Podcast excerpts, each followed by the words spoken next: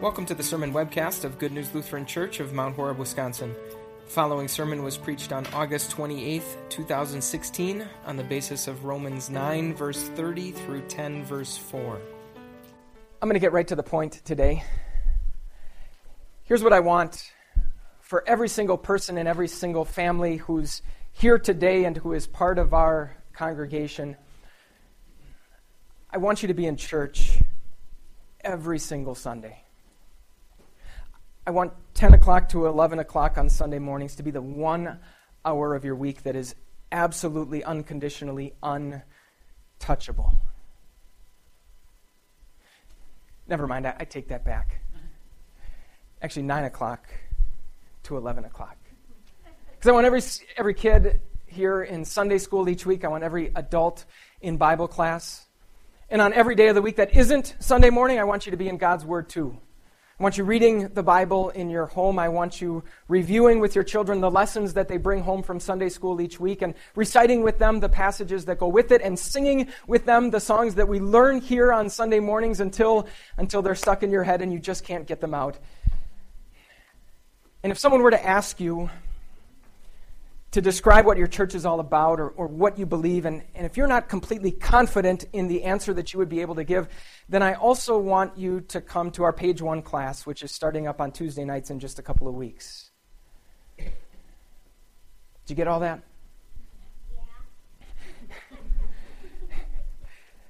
you might be thinking to yourself, boy, Pastor Bauer, that sounds like an awful lot of religion. In fact, it sounds like an awful lot of what most people would call organized religion. And it's no secret that you put those two words together and they have a very negative connotation in our modern American vocabulary organized religion. In fact, I want to tell you today about this book that I just started reading. It's by a very well known and outspoken atheist by the name of Christopher Hitchens, and it's entitled God is Not Great. Subtitle How Religion Poisons Everything. Talk about getting right to the point, right?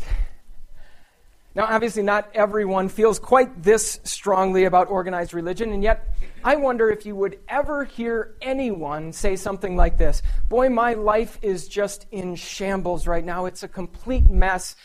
And you know what I think I need a little bit more of to get things back on track? More organized religion. God, maybe. Faith, sure. Spirituality, yeah, but, but organized religion, I would be very surprised. And so maybe that makes convincing you to do all of the things that I mentioned before seem like kind of an impossible task. I mean, a choice to do any one of those things, much less all of them, is by default a choice not to do something else with your time, right? And so, why in the world would you make that choice? That's the question that the Word of God in front of us today is going to answer that question of, of why. Why would I come to church? Why would I come to Bible class? Why would I come to Sunday school? Why do I want the teachings of, of a book to be deeply ingrained in my heart and in the heart of the members of my family? In other words, why do I need religion? Now, it might sound like a bit of a surprise to you for me to say that these verses that are in front of us today are going to give us the answer because I don't know if you were paying attention before or if you can quickly scan them now, but the word religion is nowhere to be found. And yet there is a word that keeps coming up over and over and over again that has everything to do with our religion. Six times in our English translation. In the, in the original Greek, it's, it's actually eight. You can kind of see it highlighted in red there. It's the word righteousness. More commonly today, we might say approval, validation, acceptance, someone else's positive assessment of our performance. Kids, it's what you get when mom or dad says, Good job. I'm proud of you. It's what you get when you bring home a report card that has nothing but A's from top to bottom. Adults, it's what you get when your employer gives you a raise. It's what you get when you, you put something out on social media and you get lots of likes and lots of comments and lots of retweets and lots of shares. In fact, the whole social media phenomenon is maybe the best proof that, that this righteousness, this validation, this approval is something that by nature we as humans desperately crave. And it has everything to do with our religion.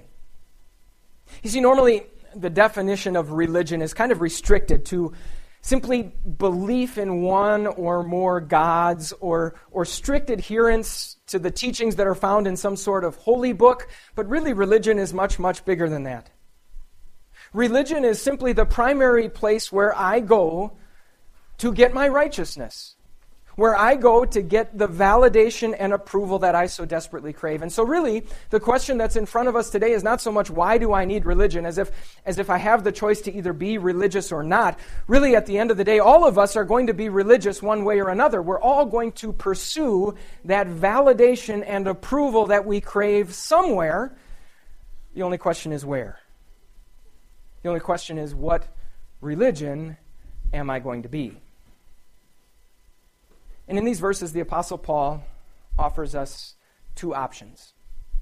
Option number one is the route that in his day the Jewish people were primarily going down. Option number one is to pursue that validation and approval ourselves with our own performance.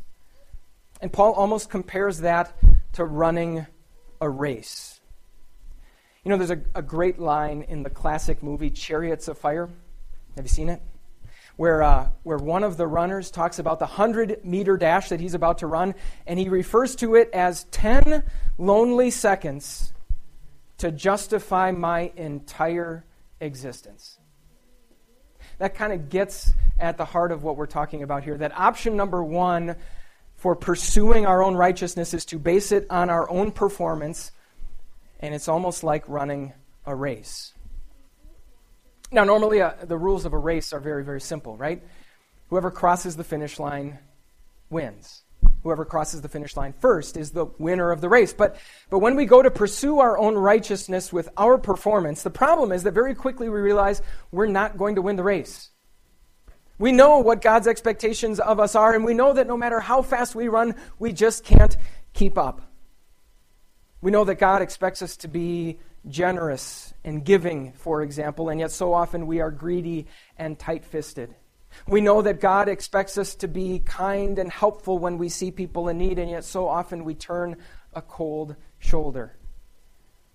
We start pursuing our own righteousness, and pretty soon we feel like every single Olympic swimmer in the 800 meter freestyle swim who wasn't named Katie Ledecky. Did you, did you see that? I want to show you a picture of the end of that race. Katie Ledecky is about to reach the finish line. That yellow line that you see there is her own world record that she's about to demolish. But I want you to look at the other swimmers who are trying to catch up. You can't, right? They are so far behind that they are not even in the picture yet. How long do you think it took for them to realize no matter how fast I swim, I am not going to catch up to that woman? And that's the conclusion that we come to when we try and pursue righteousness ourselves. And so, do you know what we do next? We change the rules of the game. We come up with our own definition of success, one that we can actually achieve we look at our lives and we say that it looks like a particular type of, of parenting that makes us look like really good moms and dads. Or it looks like a particular type of, of looking or dressing or exercising. A particular type of, of working or doing your job, or a particular type of, of voting and thinking about the issues facing our society. It's sort of like when two kids decide they're going to race one another. Maybe you've seen this happen. They start to run, and as soon as one kid realizes he's not going to win, what does he do? He tries to change the rules of the game, right? It starts out with first one to the house wins. No, wait, I meant first one to the car wins. No, wait, I meant first one to touch the mailbox wins. No, wait, first one to, to touch this blade of grass that's already in my hand wins. When we try and pursue our own righteousness, it's an ever moving target until we finally come up with something that we can actually achieve. So here's how that, that option number one for our religion works step one is to try and pursue righteousness ourselves. Step two is to realize that we can't. And step three is to change the rules so that we can. We're going to call this organic religion. Because just like Jesus told to the, said to those Jewish people, this actually comes from inside of us. This is the religion that comes naturally to us. I mentioned this book that I just started reading. I'm only a, few pages into it, but it doesn't take very long for Christopher Hitchens to give some examples of, of how he thinks religion poisons everything. But what's really interesting is when Christopher Hitchens attempts to define the religion that he is so vehemently opposed to. Here's what he says He says, You believe in an infinitely benign and all powerful creator who conceived of you, then made and shaped you, brought you into the world he had made for you. If you obey the rules and commandments that he has lovingly prescribed, you will qualify for an eternity of bliss and repose. That's how Christopher Hitchens defines religion, exactly the way that Paul defines option number one for pursuing our own righteousness. And so, just a few pages into this book, do you realize, do you know what I concluded? He is absolutely right. This kind of religion, that kind of religion, poisons absolutely everything. In fact, he goes on to talk about how, how that kind of religion produces division. How religious people, on the one hand, are absolutely convinced that they are right in what they believe, even though what they believe is different from what so many other people believe, even though none of them can agree on what the truth really is. And we'd have to agree, right? If my validation comes from my performance, then my rules that allow me to succeed are going to be different from everybody else's rules. It leads to division. He says that religion leads to the need for control. How religious people are always trying to control the way that everybody else lives. And again, we'd have to agree. If my validation comes from my performance according to my rules, then I will have to insist that everybody else agrees that my rules are the best rules. Finally, he says that religion leads to condescension. That religious people are always looking down on those who believe differently. And again, we'd, we'd have to agree. If my validation comes from my performance according to my rules, then anybody who doesn't live as well underneath those same rules doesn't deserve that validation and that approval. Instead, maybe what they deserve is ridicule, rejection, even hate. Christopher Hitchens is exactly right. This organic religion, this religion that springs up from within us, poisons absolutely everything. Realize the favor that he's done us. He has made it so very easy for us to do the very important and yet very painful self check to see if we have been running on organic religion the things that I believe, is that just kind of my own personal concoction that I've put together? When I try and answer spiritual questions, do I start with the words I think or I feel? Do I feel the need to, to control the way that other people live or to have them live as I do? And do I get really, really angry when they don't?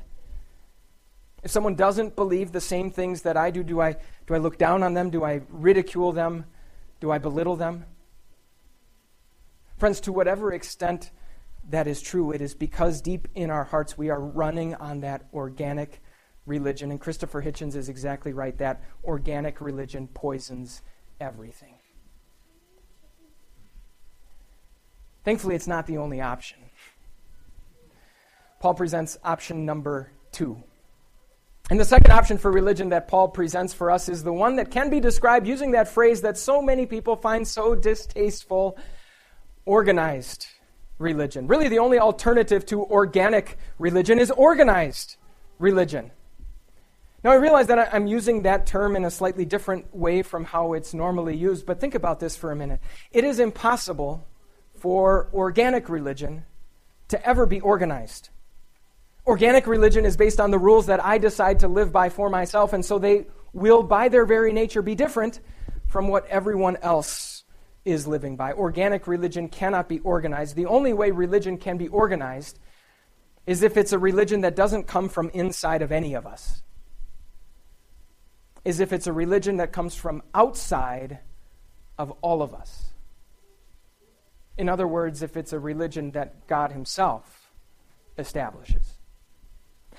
Here's how Paul describes it in our verses. He says, I, God, lay in Zion a stone that causes people to stumble and a rock that makes them fall, and the one who believes in him will never be put to shame.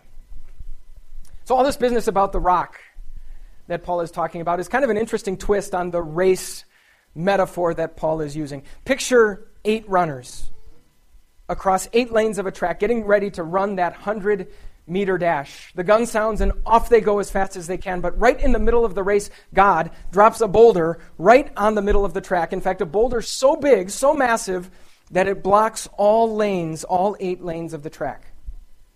A boulder so big and massive that any of the runners who would try and go over it or go around it would ultimately stumble and fall. That rock in this picture is Jesus. Here we are trying to pursue righteousness all by ourselves, but then God steps in and he puts Jesus right in front of us. And he says, This is where you are to find your validation, your approval, and your acceptance. Now, of course, some people still try and find those things by going around Jesus or jumping over Jesus, but it doesn't work. People might say, for example, surely God is going to lower the standards a little bit. Surely He can't expect out of us absolute perfection. No one can do that. But then Jesus comes along and proves otherwise. Jesus demonstrates exactly the flawless life that God does expect us to live. Or people might say, well, surely if I, I commit a sin here and there, as long as I'm not too bad, Surely a loving and merciful God will kind of look the other way. He'll just sweep those sins under the rug. But then Jesus comes along and proves otherwise. Jesus' death on the cross proves that God is completely serious about sin and that every sin that is committed has a penalty that must be paid. Try and pursue righteousness, validation, approval by going around that rock, and ultimately you stumble and fall. Really, the only option in this race is that when you get to that rock, you just stop. You stop running altogether. You stop trying to get around that rock and you simply stand on that rock.